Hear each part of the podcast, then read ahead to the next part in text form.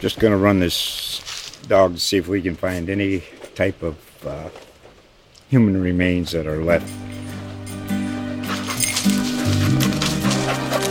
Listen to Where Secrets Go to Die The Disappearance of Derek Hennigan. From the Detroit Free Press, a new podcast set in the woods of Michigan's Upper Peninsula. Available on Apple, Spotify, Freep.com, or wherever you get your podcasts.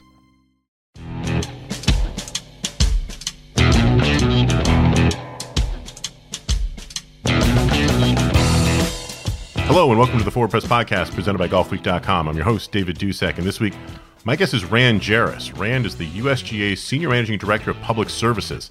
And in the podcast you're about to hear, Rand and I talk at length about how the USGA has had to adapt to working and overseeing golf in the United States during the COVID 19 pandemic.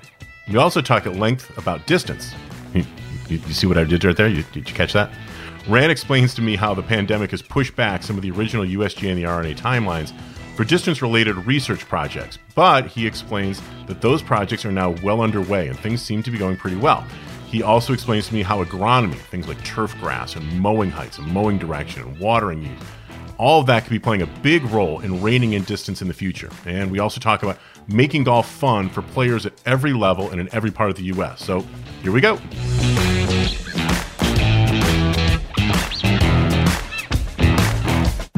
The Counter an NFL podcast from USA Today Sports featuring For the Win's Steven Ruiz and Chris Corman. I know people are like just assuming that this is an upgrade at the quarterback position, but I don't think we could say that for a fact. I'd say it's it's a downgrade. He never really had game to game impact, just coming off the edge and destroying people that we thought when we saw his athleticism in college and at the combine. And the counter, diving deeper into the NFL with advanced stats, film study, and expert guests. This is the counter.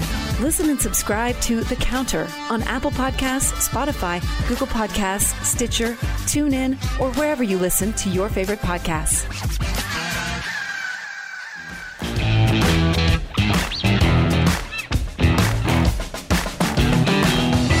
And so now, making his triumphant return to the Forward Press podcast, I'd like to rep- uh, bring back the USGA's Rand Jerris. Rand, what is your official title with the USGA? Is it is it Grand Poobah or are you Associate Grand Poobah at this point?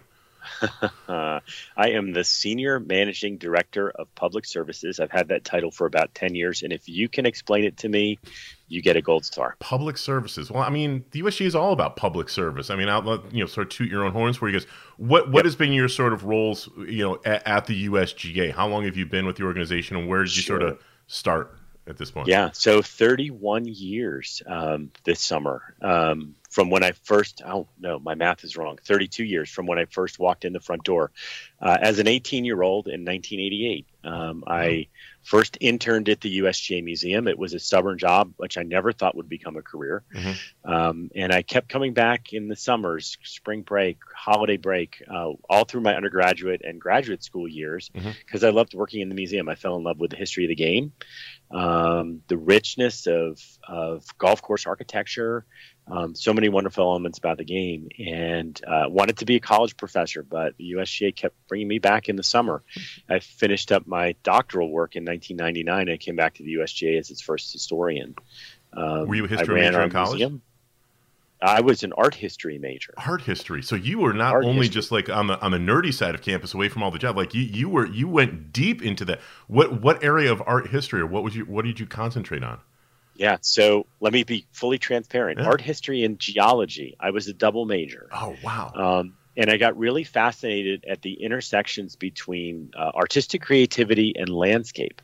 How does the geography or land that's around, uh, you know, a city or a town inform its architectural and artistic traditions? Mm. I hmm. focused on the Middle Ages, the early Middle Ages. Yep. And I did my doctoral work in Switzerland um, studying the way that the geography of the Alps influenced the development of cultural traditions and art traditions. Wow, that's really cool. And I will confess that I my, my concentration uh, at St. Lawrence University, I was a literature major, and medieval literature was sort of my area. So if uh, we, we can once we get off of this thing, if anyone is still listening at this point um, to this golf podcast that's now discussing the differences, you know, in different Canterbury Tales and, and my delving into yep. to Chaucer and his works and stuff like that. That's that's interesting. So yeah, um, yeah so bridging back, so yeah. I, you know, I did, I did, I did, I ran our museum for ten years. Okay, um, and in that time acquired a deep knowledge of the organizations, its history, all that it does for the game. Mm-hmm. Um, so they tapped me on the shoulder and asked me to run our communications function. So I ran the communications group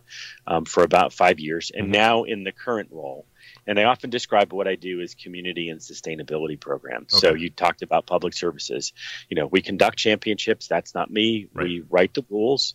That's not me. Everything else that we sort of do that serves golfers and mm-hmm. golf courses, those are the areas that I oversee. And it's trying to make the game uh, uh, sustainable, trying to help make the game welcoming, um, uh, all those things that we do to really serve you know tens of millions of golfers in this country and around the world on a daily basis. So I will tell you folks that um, it seems like another time in another place, but early in 2020, I had a chance. You and I and some other people met at the USGA headquarters in Far Hills, New Jersey, and I got to the meeting, which was a little bit of a, a sneak peek at the distance report that was going to be coming out uh, about a week ahead of time. Uh, there were select members of the media who were given some information, and as part of our job, we oftentimes, and I did in this case, are asked to keep that information under wraps. It's referred to as embargoing it. And it allows us to do a little bit better and fuller job, and in some cases, ask the questions that go into the articles and the stories and the videos that we put out when major new stuff like the distance study is, is announced. And we agree to that because it gives us information that makes it just for a better stuff. I got to that meeting about 30 minutes early and I did that very much intentionally uh, for two reasons. Number one, beating the traffic through the tri state area, going from Connecticut to your offices in New Jersey. Um, you are rolling the dice on a good day, and on a bad day, you don't even have two dice, you have a half a die, and you're trying to roll an eight, and that's just not going to happen. Um, number two, and more importantly, is to go to the museum. For people who ever have the opportunity, and I presume the museum is not open to the public, um, at right at this time when we're recording this. If you have an opportunity to go, you have to go. It is one of the better ways to spend a couple hours if you love the game. Um, I was there when the Jack Nicklaus room was opened up a couple of years ago, which was great.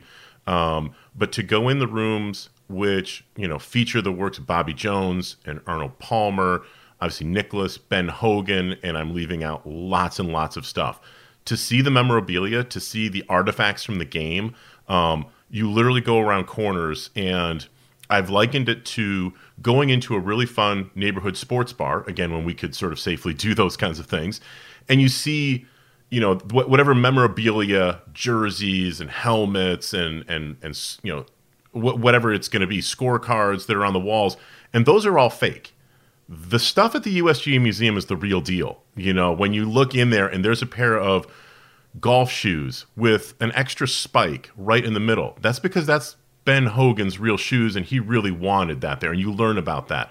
You see a medal and it is Bobby Jones' medal for winning the U.S. Amateur. You see the trophies, not you know, the, there are obviously replica trophies that, that get to be presented and kept by USGA champions. The real ones are kept on display, and to see, for example, the U.S. Amateur Championship trophy and other ones that are there, it is really, really cool. Um, I was not a big museum kid growing up as a, as a young kid and then as a tween, but like I've come to appreciate that stuff more and more. To go to the USGA Museum in Far Hills is something that um, you will really really enjoy. I'm assuming right it's it's not open at this point is it? Sadly no. No we had to close the doors in march. We keep hoping we're going to reopen but at this point maybe some point in the spring and we're just dying to have people come back. So dying to have people come. being 2020 and such and we've now obviously you know t- talked about the, the effects of this year on on us personally what what was for you the most challenging part of 2020 from a day-to-day standpoint from a workflow standpoint how did the USGA's decision, obviously, to, to change the way it does business affect you personally and the, and the way that you, you run and operate your programs? Yeah, you know, I think uh, it's been a remarkable year. Um, and obviously, the organization's sort of first interest was in making sure that their people stayed safe. I mean, Mhm. every good organization did that, right? Let's keep our people safe. Absolutely. Um, and let, let's keep our program sustainable by keeping our people safe. Um, you know, we closed our offices on March 13th. I think the first couple weeks were a little bit crazy, but then we pretty quickly settled into a new routine. Uh, we learned that we can operate really effectively in this sort of virtual environment, that we can talk to each other over video Mhm. and really get most of the work of the organization done um, super effectively, um, continuing to serve the game through the disruption. I mean, that was sort of our, our motto. Mhm. Uh, obviously, the biggest disruption was on our championships. Yeah. Uh, 14 championships in a usual year, four this year. That's disappointing. It's disappointing for the players who have, you know, who have practiced and played for years to Yeah. qualify for a championship and not be able to do that. Um, disappointing for the fans that you can't allow on site, you know, at Winged Foot or at Champions or at the amateurs. You know, we get we get spectators and fans at our amateur championships For sure. Um, and, and tough for those those sort of disappointments. But we had four great championships. I think we were really proud of the fact we think we conducted the four safest uh, events in golf um, this year. Uh, extraordinary uh, efforts and measures were taken, and we had some great championships.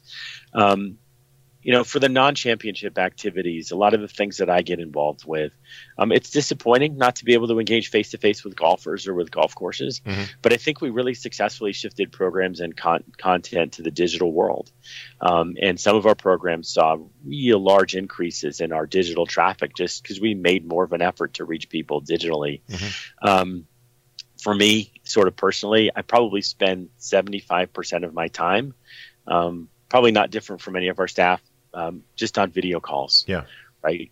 Um, it's tiring, but you can stay pretty connected. Um, I was looking at my stats the other day. On a typical week, I'm in touch with 120 different people. Wow. Um, so your your networks that we built, you know, digitally, uh, really served us well. Uh, the biggest regrets are those informal interactions that don't happen. The person you bump into in the kitchen or The the, hallway. stuff. Yeah. Yeah, you share you share an idea and you realize that there's something significant going on that the USGA needs to be aware of or needs to be addressing. So those ideas don't surface as much.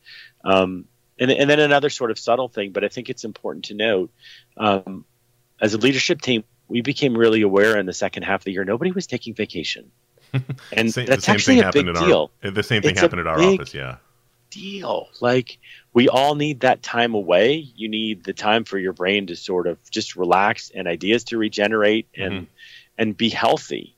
Um, and we actually we closed an extra week. We're closed this week and next week, um, two week holiday break, because we wanted to force the team to finally take some time off Yeah. um, and and try to approach this in a healthy way as we go into 2021. Yeah, from from a mental standpoint, you know, it's something probably that's.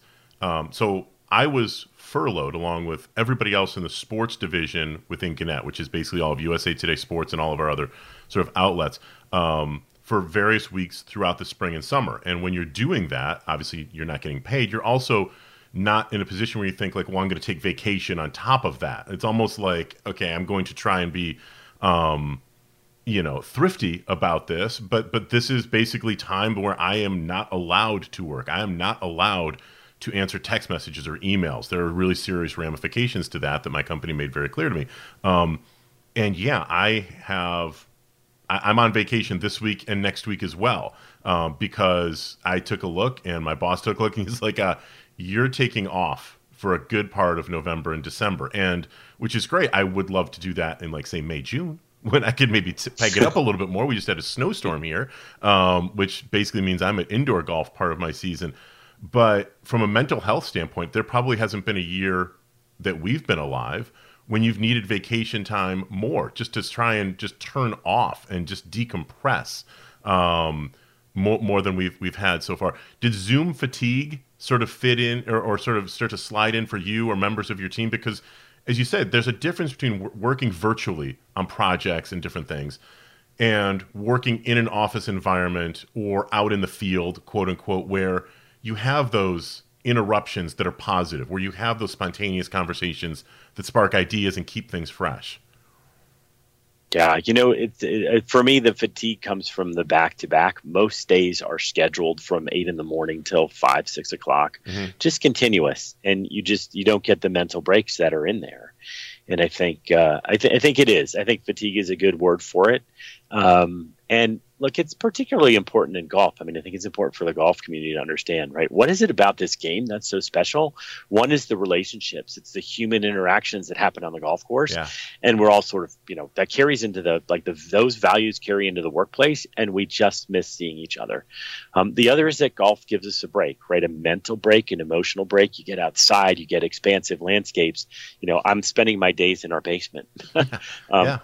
eyes focused on a computer screen talking and you just don't get those the ways that golf enriches our lives and sort of keeps us healthy uh, and other activities do right we're, we're all lacking a piece of that and uh, and I think it's really important um, as we look into some of this continuing into 2021 who knows what it mm-hmm. looks like um, but for all of us to remember as we think about how we manage our personal lives and our, and our work lives, um, what it is about golf that's so special to us and making sure that we protect and preserve those things mm-hmm. so that it's just it's healthy for all of us. It's healthy and sustainable for the game. I think that we will come out of this, a couple things that my wife and I have discussed on, on several occasions. Number one, more appreciative of the opportunities that we have to to us. You know, from a golf perspective, um, I had my 50th birthday in October, and long about February, March, before everything got turned upside down, I had a real first world problem, and it, I was trying to figure out, well, where do I want to go? I know I want to go on a golf trip. I know sort of the people that I want to be involved,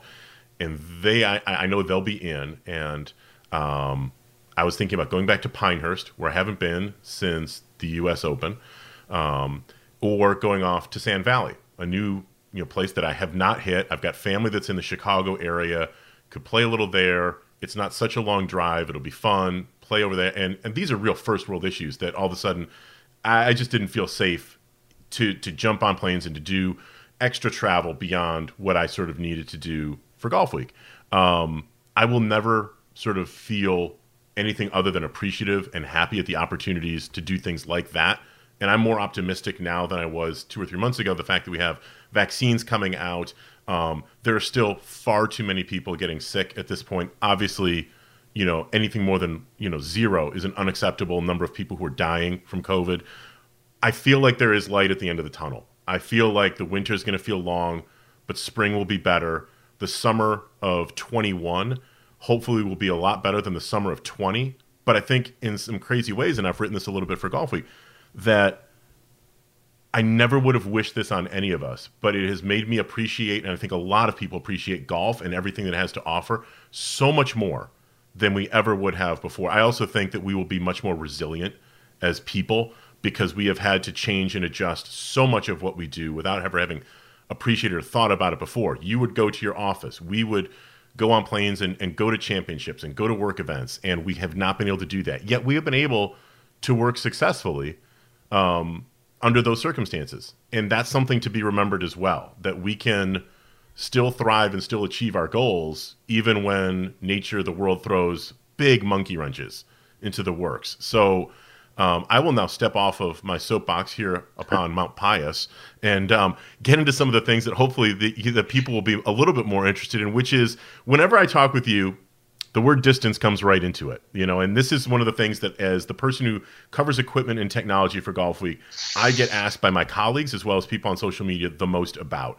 Um, this was supposed to be a year when a lot of different research and a lot of different projects were going to be going on jointly by the usga and the r&a to look into distance as a problem the usga and the r&a having come out and said that we feel for a number of reasons distance has become a problem with the sport of golf where are we with what you had aspired to do in 2020? I'm assuming we're behind schedule. Um, but where are we sort of in the studies and in the investigations that, that you would hope to go in through in, in 2020?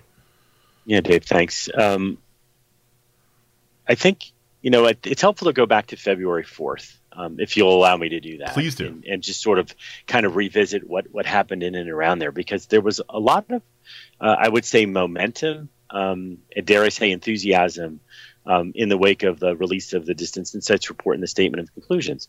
Um, people reacted, the community, our golf community reacted I think, really positively to the ways that we were able to sort of refrain, uh, refine and reframe um, the issue of distance um, in ways that was more understandable to people.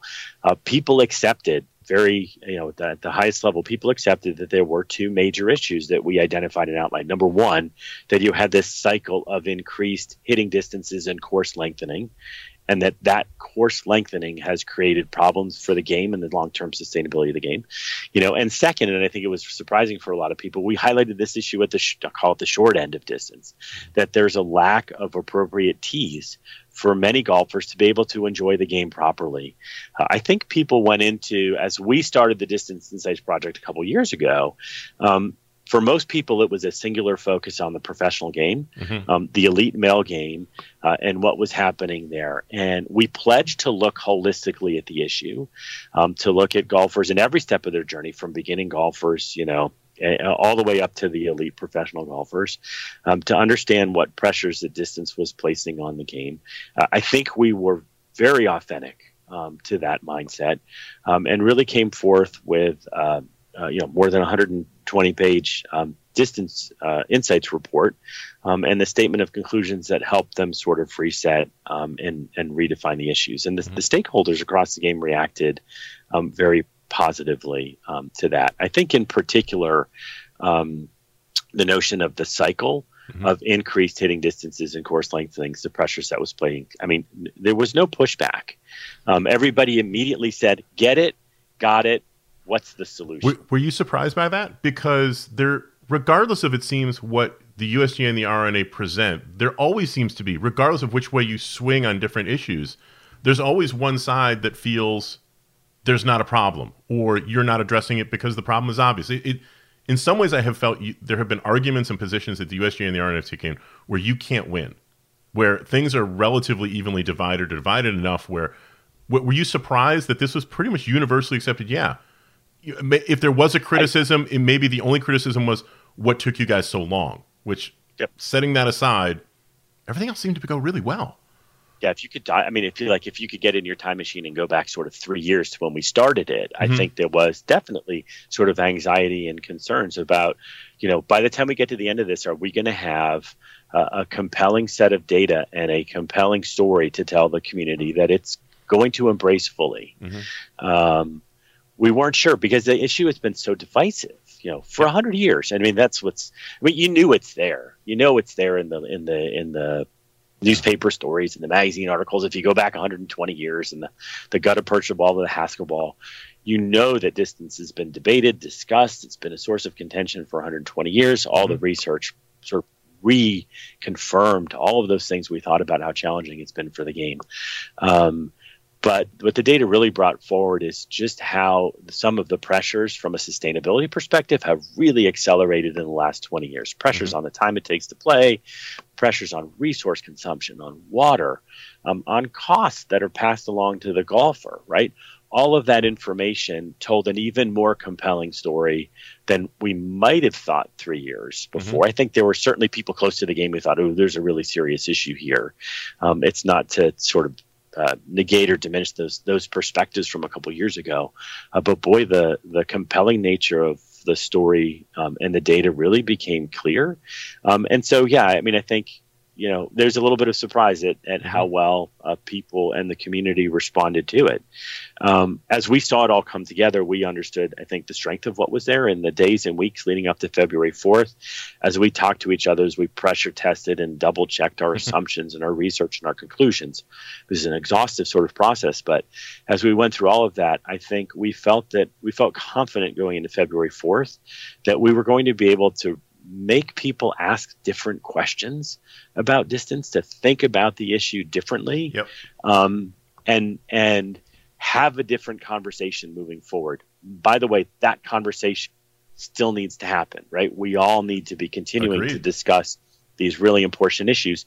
That's what no to dial back a couple minutes to your question. I mean, that's where we that's where we thought we were on February 4th, on the brink of being able to start collaborative discussions about distance issues and solutions with the golf industry. Mm-hmm. Uh, then March happened. It's all been put on hold. Yep. Um, it was the right thing to do for the game. And I don't just, you know, yes, the equipment manufacturers, but the golf course owners and the allied associations we work with, we all had to make sure we were taking care of ourselves and our businesses and, and doing what's right for the game at a time when, when, when energies and attention should be focused on uh, really critical and important issues. So we hit the pause button. Mm-hmm. Um, in the last you know month or two, we're coming off pause. Um, we're starting to work more actively. We are able to work collaboratively um, with our partners across the issues in ways we weren't able to do in April, May, June.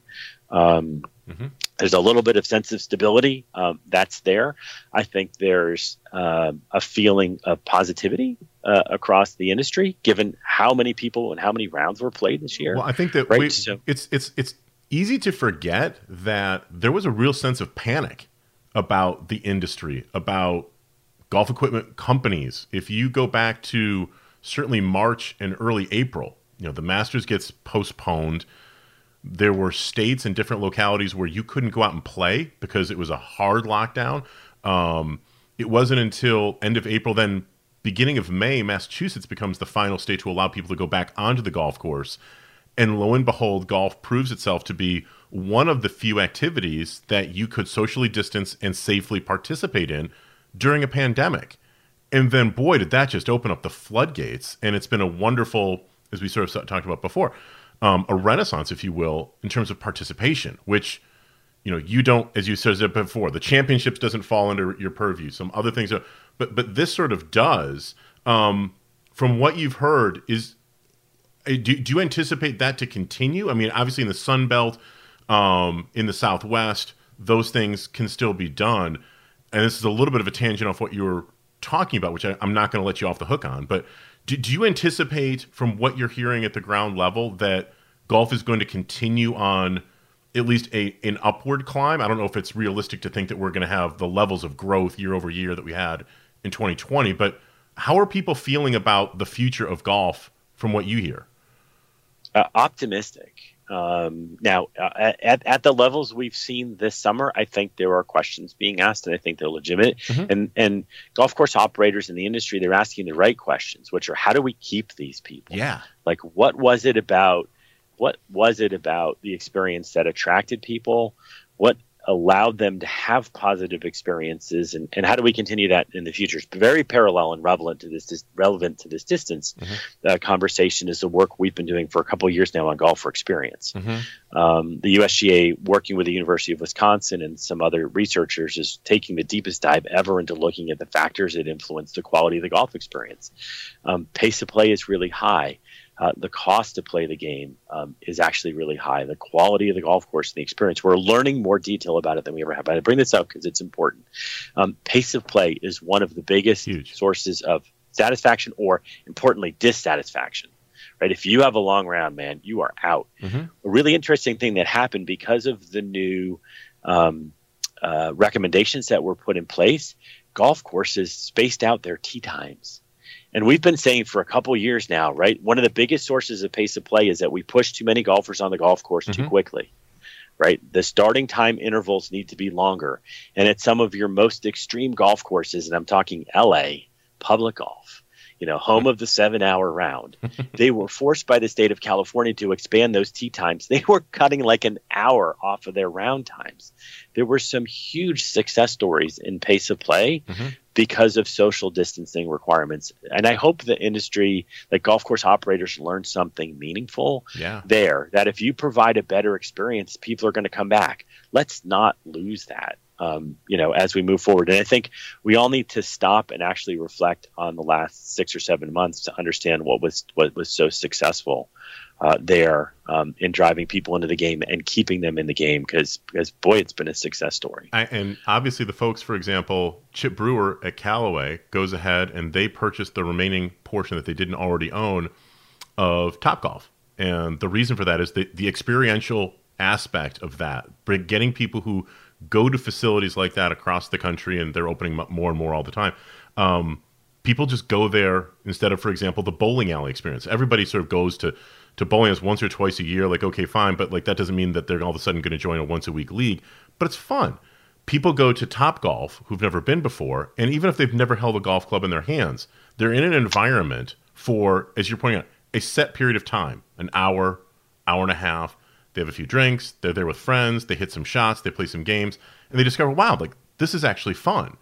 And taking that golf experience, which a person who is a once or twice a week player doesn't necessarily always think of that as a golf experience. That's a top golf experience. That's something else. There's balls and clubs, but that's not our game. Transitioning those people from what their first experience at something like that, um, or five iron golf, or other places l- like that, and turning them into people who are like, yeah, I'm actually going to go to what we would traditionally think of as a golf facility, a club, or a course, whether it's municipal or whatever.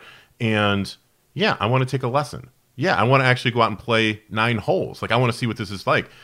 That clearly is is a huge part of what the growth of the game now is going to be because as more and more people have experienced our sport through that, it just is a total natural. And obviously, Chip's bought in. He he's in to the point where they're they're going ahead and they're doing this. Um, I want to transition a little bit into equipment and other things in your toolkit that you have as they relate to distance. I get asked by people all the time, even on the Golfweek staff, drivers, driver length, drive, you know, golf balls, all these different things. If you're going to try and roll back things, and I've talked to some pretty astute people in the golf equipment industry who tell me, you know, if you want to make clubs shorter, yeah, we can get around that part of the mousetrap. If you want to make them smaller, we can get around that part of the mousetrap. Rory McIlroy, Tony Finau, they're going to still be able to bash the ball around unless there is something that the USGA and the R&A are willing to to go for a meaningful reduction in distance at the club level, it's difficult to sort of split those things around. Aside from equipment, what type of tools does the USGA and the R&A have in your disposal to potentially look at distance and reduction of distance? It's the Distance Insights report um, in particular brought forward, uh, identified a number of opportunities in what I'll generally sort of characterize as golf course setup and golf course design mm-hmm. um, that we know are factors that influence distance. So the data is very clear on this point. Um, that you can sort of solve for a single variable and understand um, that course setup decisions um, and course design decisions actually do have an impact uh, on distance. Um, it's, it's a really interesting topic here is, is figuring out uh, how changes in those different factors influence did it, influence distance mm-hmm. and then collaboratively how we as an industry decide uh, we want to take on the issue um, really important for us to you know talk about at some point is just this notion of giving the game options mm-hmm. um, there may be facilities where you know based on the day and the event that's happening based on their segment of golfers that they're serving, right? These distance pressures are less significant than they might be um, for other competitions or other segments of golfers. Mm-hmm.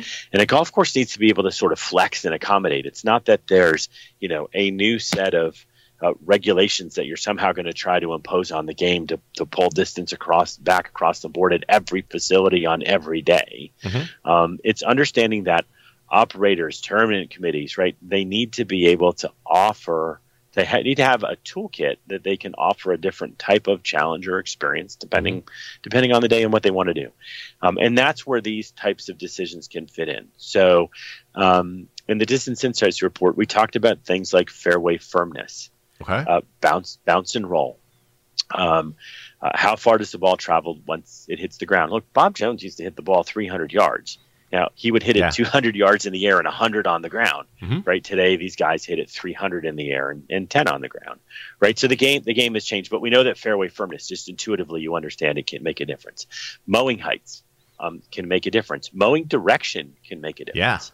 Yeah. Um, the USGA, you know, we're we're we're not. Uh, it would be unfair to say that we don't experiment, you know, with things like that. The U.S. Open at Merion in 2013, the world asked, like, how are you going to conduct uh, a true test for the game's uh, best players on a course that's under 7,000 yards? One of the things we tried at Merion, we increased the mowing height uh, of the fairways. It reduces bounce and roll. uh, you cut the fairways uh, back towards the tee, so the grass actually leans back towards the tee. It reduces bounce and roll. We know meaningfully that those things can have impact. Um, fairway widths can have impact on mm-hmm. distance, right? How confident do I feel that I can you know, come out of my shoes as I swing because my fairway is super wide um, versus a tight fairway, and maybe I have to throttle things back. Mm-hmm. Um, we have data now that helps us quantify um, the impacts on each of these factors on the game. Um, and we can start to look at course management practices that if I need to, if I as an operator on a certain day want to change some of the playing characteristics of the golf course, I may be able to change my uh, irrigation um, schedule mm-hmm. um, and irrigation quantities. I may be able to change the height of my of my uh, fairway mowing heights. Um, we're looking at even things like different grass types. Different grass types actually impact you know bounce and roll. Some grasses produce more organic matter, um, and so that surface is just softer. So nothing about you know varying the amount of water I'm putting down, although that's one variable. But we yep. can actually change grass types um, and have a firmer surface or a less firm surface. Um, so and, so yep. it's not unreasonable to think, for example, that a club at a local facility, if they want to make a long par five play longer, you could grow the grass higher in the fairway um, and cut it back towards the tee box, thereby making the hole effectively, even when you're in the fairway, play longer. Is that is that correct? Yeah, yeah, that's great. Or, or you could even vary it across the length of that fairway.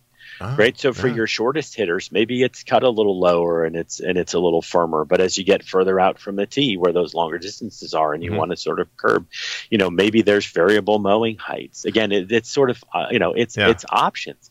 What's really great about the mowing height sort of issue, connect this over to sustainability in in two different yeah. important ways. Number one, you put turf grass under extreme stress when you cut it low. Mm-hmm. It needs more water. It needs more fertilizer. It needs, you know, it's more prone to um, diseases. So you put down more herbicides and pesticides. Mm-hmm. Um, that process of cutting that turf grass low or putting it under stress increases the impacts, uh, the the resource impacts of that golf facility. So we can create a more sustainable landscape by potentially mowing that higher. Second sustainability factor, which is uh, it's the human side of it. Um, uh, it's easier to get the ball up in the air. it's it's when that fairway's cut a eighth of an higher, inch or whatever it is, a little bit a higher. difference. Yeah, you know, uh, you know how hard it is to hit a, a three iron off the turf when it's cut really short versus if that ball's sitting up a little. And that is a, that is a golfer's key golfer experience or golfer satisfaction issue. At Merion, where we where we increased those mowing heights, the the club kept the mowing heights high for the rest of 2013, and the members loved it. Mm-hmm. You know, people were getting you know, we talk about the yips on the green. People were getting yips, you know, on pitch shots and chip shots because the ball was sitting too tight. So tight. Now yeah. the ball's sitting up a little bit easier. And we talk about wanting, you know, to make sure that the game is fair and enjoyable. Well, you know, mowing heights is one way you can control distance, but also improve the quality of the experience for many of your golfers. Um, and it can be a more fun game. Nobody likes to just keep hitting the ball, hitting it, you know, scuttling it along the ground. You like to get to see that by the beauty of the sure. ball right up in the air is part of the joy of the game. That's the satisfaction that that once around, a couple times around, even beginners hit one just right. It may be out of pure luck, yep. but it's that magical yep. sort of satisfaction that all of us have felt that brings you back. It's it's it's enough of a cliche. How much do you bring into or account or have to take into account the regionality um, the fact that different parts of the United States, from an agronomy standpoint, are so varied. I mean, I'm up here in New England under a foot of snow. Water, by and large, uh, we had a a very dry summer here in the Northeast, unusually dry, which may end up becoming, we'll see what happens, a little bit closer to the norm. But historically, the Great Lakes region, the Northeast, the Pacific Northwest, you're wet. Um, the Southwest, you're dry. The Southeast, you've got all different kinds of things, different. So, how much do you have to study and look at the regionalities when you consider that the rules of golf the recommendations you make are potentially going to be much larger in scale and a little bit more sweeping. So I, you know, I think at the end of your comments there, you kind of hit on the on the on the key point, and I'm going to go back to my options thought, mm-hmm. right? Recommendations. So we don't own golf courses. We're not going to be able to regulate and say you must mow your fairways at this height. I mean, mm-hmm. it's just it's it's improper to think of. But you're absolutely right on the sort of geographic diversity. You've got different grass types. You got your warm season grasses, your cool season grasses. Those have differences in terms of that. I talked about bounce and roll, mm-hmm. the amount of organic matter they produce. You have differences in soil types, differences in water resources, both the availability and the cost of water. You know, the whole nature of the landscape you also arguably have differences in the golfer populations mm-hmm. um, in yeah. some of your sort of retirement areas in the South, right? It's a different, maybe a different golfer or golf population. Um, so, what we have to be working on developing are uh, an integrated sort of series of recommendations that, that help you as a golf course operator, as you as a golfer, make the best decisions for your consumer or for yourself, right? If you're the golfer, mm-hmm. uh, about, you know, what is the experience that you want to have? um, especially for our shorter hitters, right? Uh, the average female driving distance is 150 yards. One of the key things that the study revealed 8%, really a shocking number, 8% of golf courses have tees forward enough to create a pleasurable, enjoyable, or true yeah. golf experience for those golfers, right? Um, so, do you want your golfers to be able to reach par threes in one, par twos, hmm. par fours in two, and par fives in three? Um, and if so, you know, how are you going to provide that experience for them? And if you have a, a an older population, one of my favorite stories is of a of a club in Florida. Um, a Jupiter Island Club that has a, a lot of senior women golfers who literally were they were stopping playing the game. They no longer found it enjoyable. Sure. Because reaching reaching a par five in seven shots you know, isn't all that exciting. Or sometimes when they, you've got a, a forced carry over water on a par three and the shortest tee is 140 yards, which to a lot of guys is like, okay, that's not a big deal. But if your driver distance is 150, that's an intimidating shot. I've I've played with my mom who is in her 70s, lives in Florida, and there's certain courses that where she doesn't go. Um, because she knows in her area, in and around Sarasota, Bradenton, the the water makes it not a fun experience for her. She's going to have to go through a, literally a dozen balls or knowingly hit it damn near out of bounds, for example, to the right to get around the lake, which covers you know the entire front of the green. So she, you know, it's it's one of those things where, um, having talked a little bit earlier in this podcast about appreciation, you have to appreciate that not everybody can hit certain shots from a design standpoint. If I am faced with a 145 yard shot over water I've got probably, I don't know, 12, 11 clubs that I can hit it 145 yards or more. I can't use my putter, can't use a one of their two wedges. After that, fine. Not everybody's like that. And that can make for a really discouraging experience. And the last thing that anybody would want if a game is supposed to be fun is to be discouraged or humiliated to the point where this isn't fun anymore. I don't want to play. So I, I think to, to your point, and I'll, and I'll let you continue. It that's a real thing for a lot of people who may not even realize it. That's a real thing. Yeah, just just really quickly back to Jupiter Island. You know, they had some of the senior women coming off the golf course and saying, you know, so they put in a new set of tees at 3,500 yards. Mm-hmm. They really understood what those hitting distances were, what the implications were. They dramatically uh, shortened the forward tees. And they had women coming off the golf course saying, I had my first birdie putt in 20 years. yeah. Can you imagine? I mean, can you imagine playing the game for 20 years and not having a birdie? I hit well, my I'm, 1st green there, in but... regulation in 20 years, Dave. you know, I, that golf is supposed to be enjoyable. One of the golfer experience, right? Some mm-hmm. of the stats that are coming back, the data that's coming back to us says, you know, how I score impacts. I mean, no surprise there, but it's a meaningful in a golfer's experience. And if you can't reasonably go out with a chance of of of a par putt or the occasional birdie putt, you might just lose interest in the game. Yeah, and we need I, to make sure we're taking care of those people. You're only going to be a glutton for punishment for so long. Look, if if the game is really fun and we've all had the opportunity, and we're again, you, you and I are in this have these nice one percenter problems when it comes to golf. Yeah. If if you go out to Pebble Beach and you shoot 100, you're probably going to still leave with a smile on your face because of the experience that you just enjoyed. Um, if you go to your local municipal club um, or local facility and you expect to shoot 90 and you shoot 102 you're not going to probably leave with a smile on your face when it comes to that experience if it if you do shoot 90 but it took you six and a half hours to do it it's just too long. It's like all these different things sort of feed into the entire experience. So that when you get in your car and you turn on the ignition, are you eager to get back? Are you excited at the opportunity of getting back, of making a tee time, of grabbing your clubs and doing all the little ritual things, which I love? The night before I play, my wife just rolls her eyes. Um, I clean off the clubs, make sure the balls are in there, and they've all got my, my little mark on them, so I don't have to do that. I charge up my little GPS. It's all these little stupid things that I do that are part of the ritual of me playing that I adore. And so when I get there, I'm, I'm having a great time. And when things like get interrupted, it takes way too long. It was, you know, the courses are something where I'm not enjoying myself. I'm not enjoying the company. Then, then I don't get excited to go. You know, I, I don't enjoy the experience, and that's not what we're we're looking for. How much do you think will the USGA and the R&A? And this is there's no way you can answer this, but that's not going to stop me from asking.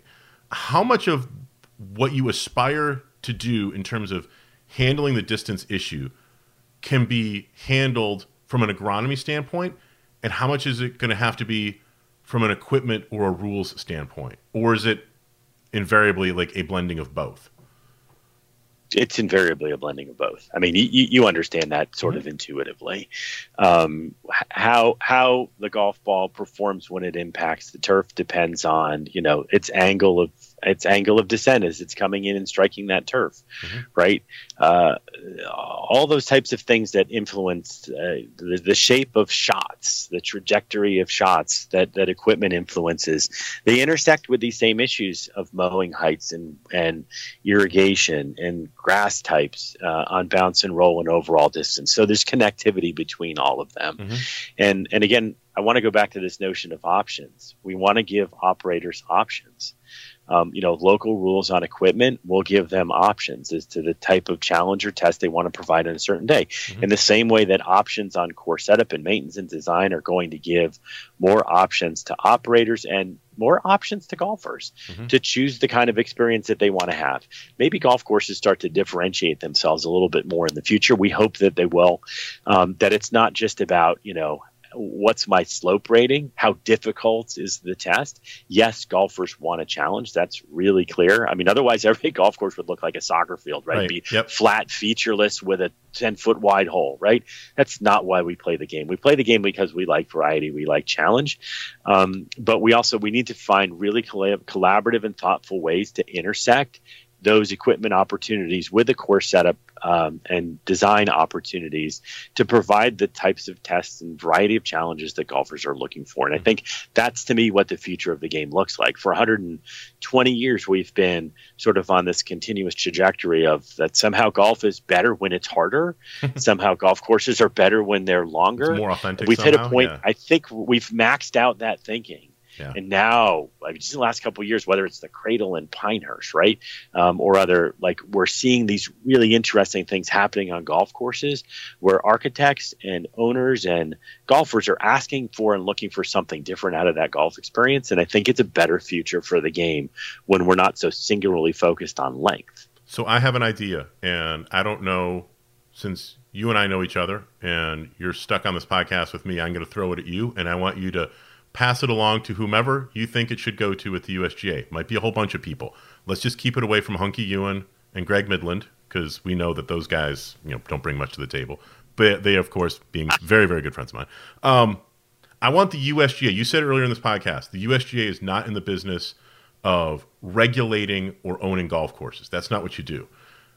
I want the USGA to build a golf course that essentially demonstrates or espouses a lot of the virtues that you are talking about now.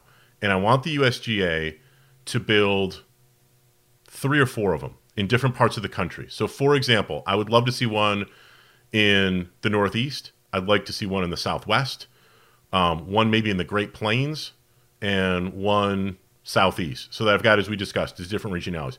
Show me, show golf course operators um, superintendents, show us what you're talking about, allow us to play on it, and create essentially public access testing facilities where we can go and experience the type of golf that you would hope could influence local clubs and local course operators. I thought we were getting a taste of this when the U.S. Open and the U.S. Women's Open were played back to back at Pinehurst. It was a very different look for a lot of people, um, where you had instead of rough lining this U.S. Open course, you had native area where you took out the planted stuff, and lo and behold, wildflowers and sandy areas and native wire grasses. That's what's supposed to be there geographically, and that's what's there, and it creates its own challenge for players. Um, where there's a little bit more browning, where irrigation in the middle is richer, and as you get farther from the center of the fairway, that irrigation, which should be beneficial, that dries out a little bit more. So it's a little. It, I loved it. I adored it. It there was definitely pushback. Um, so I'm I'm not surprised we haven't been back to Pinehurst since. I want you guys to get into the golf course building business. Um, how, when, when when can we open up those facilities? When is that going to happen? Love, love, the idea, and and um, it's certainly something that the number of us on the staff are already talking about. I want to see that golf course on 100 acres or 75 acres. Fine. I want to see it have flexibility um, so that it offers a different test on every day. I want to see it at I don't make a give a your number eleven holes. Fine. 13 holes, right? Golf does, awesome. or, or today it's seven holes and tomorrow it's 11 and the next day it's right. We build in so much flexibility. We give options. But to your point about testing, like research and testing, golfers can come and they can try the game in different ways. We can experiment in the way we set it up in different ways. It's urban, it's rural. Um, I think it's a, I, I love the idea. Um, and again, a number of us have been talking about this. I hope it's something we can start working on really soon. Mm-hmm. Um, reasons like this are why we restarted our USGA Foundation a couple years ago um, to bring in funds and resources to help us invest in the game's future. And I think one of those ways is reimagining the future of the golf course. So, how much has great idea? How much has COVID nineteen set us back from the timelines that you had originally hoped would be there? Obviously, you you talked about the announcements made in February. You had a groundwork and I'm sure timetables. COVID screwed all that up. Where, where yeah, are we on? I, where are we on the timeline at this point? I mean, it's a, it's a little hard to quantify. A six to nine months delay. Okay. Um, we, look, we and again, I said this earlier. We wanted to be respectful of the impact on our partners, of course. Um, but in the last couple months, we've been able to sort of revisit and restart um, on the golf course uh, work that we've been talking about, the golfer experience work. Um, we have a number of working groups. We now have we've identified 21 representatives in six partner organizations: PGA, the LPGA, mm-hmm. uh, the golf course architects, the golf course superintendents, the golf course owners, right? PGA Tour. We have a, a working groups now formed around each of these individual topics. Mm-hmm. Um, we are really going to be able to accelerate that work starting starting in January. Right. Um, now that we have these groups formed, um, and through the course of 21, we're intending to release drafts uh, of recommendations um, to some of these partner organizations. Um, and, and, we're trying to figure out the best way to get input, as we typically do on mm-hmm. equipment mm-hmm. issues. These are non equipment issues. But how can we put out something like an area of interest notice or a notice and comment, get some reactions from golf course owners and mm-hmm. operators mm-hmm. or golfers to what we're talking about? Um, we plan to work through a couple drafts and really hope to have uh, best practice documents that are targeted at golfers, uh, at golf course owners, and at um, tournament committees um, by the end of 2021. Okay. So you get to that point, you know, we're we're nine months behind where we wanted to be. Uh, I hope we would be on some of this work, but I think it's really important that these solutions are collaborative to go back, I, mm-hmm. one of the best things we learned in COVID 19, you talked earlier about all the efforts to get golf courses back open. Back to golf, that collaborative industry effort where egos and agendas were pushed to the side, and most golfers don't know it. I mean, what happened between these leading organizations, USGA, the PGA Tour, the PGA of America, the LPG, everybody like the architects, yeah. the supers, digging in to solve for how to get golf courses reopened that was collaboration like I've never seen in the golf industry before. That's what needs to happen for this distance, uh, for the golf course work and golfer experience work moving forward. This needs to be integrated problem solving. Um, that's our intention. And now that our partners are telling us they're able to to work, that they have bandwidth mm-hmm. um, and attention on these issues, uh, we are moving. We started moving more aggressively mid November, um, and that momentum is going to carry us really strongly through 2021. So, would you anticipate that at some point in 21 you could have PGA Tour, LPGA Tour, European Tour, etc., Korn Ferry um, events where ideas or concepts from the USGA and R&A as it relate to distance, some of the agronomy things you're talking about, could they be incorporated into some of those events, either quietly or very outwardly, to see what would happen? Or is that something that you're going to need to test at test facilities, come up with data that sort of supports or or reveals whatever you're going to find, um, and then you look to those professional tours, which and I keep coming back to this because that is the most visible part of the distance part. regrettably, people are looking at what they see on television and be like, okay, nobody wants to spend more money on fertilizer. Nobody wants to spend more money on water. We understand that our resources are finite, that the prices of that is going up. But what they see is Dustin Johnson, Bryson DeChambeau, Bubba Watson hitting monster drives and turning long par fours into pitching pots. Um, how much do you think you can get those professional tours to collaborate or test? Is that even necessary? Some of the ideas. Yeah, I, Dave, it's a really good question. I, I, I mean, I think to, to try to answer the specific of your question, I think 21 is an aggressive timeline for things like that sort of to be to be happening. Mm-hmm. Um, I certainly hope it is our intent that that having them a key part of these discussions and conversations, to be part of the deliberation, to be looking at and reviewing the information and the data, sets them on a path that at some point um, they understand how that those ideas can be incorporated into their setups um, that allow them to continue to, to create uh, the, the entertainment. Um, yeah experiences that they want to do. Golfers, critical fans go to the tour because I love to see guys hit it 300 yards. I mean, we all love distance. It's yeah. awesome power displays when you see it. Um, it's meaningful. They've they've got a balance that they need to watch, and I think all of us fully understand and respect that. Mm-hmm. Uh, we'll be respectful of them. Um, I hope that you know over time we collectively as a community understand the sustainability opportunities, the challenges and the opportunities there from a sustainability perspective. And now let's let's not think on a timeline of 2021. Let's let's look 25 years in the future or 50 years in the future, mm-hmm. and make sure that those you know professional courses aren't 9,000 yards in length and 300 acres, right? Mm-hmm. Um, that, that, that the game's not truly unsustainable. We have the USGA and the R&A have this advantage um, we're able and and we're, we're a responsibility. It's not just an advantage; it's a responsibility to look 25 and 50 years into the future and to make mm-hmm. sure the game is strong. Um, and we think in terms of broad timelines that way. That what we're putting in place and solving for today is going to have created a stronger game 10 years from now, and 25 from years, and 50 years from now. Mm-hmm. Um, those are the timelines that I sort of think about when I think about change um, uh, of, of on, a, on, a, scale of sort of what we're talking about here. Um, let's make sure the game is really healthy in the future. Then we'll know we've done our jobs well. You've done your job well today, Rand. I really appreciate you coming on the floor press. Thank you very much. Tate, thank you.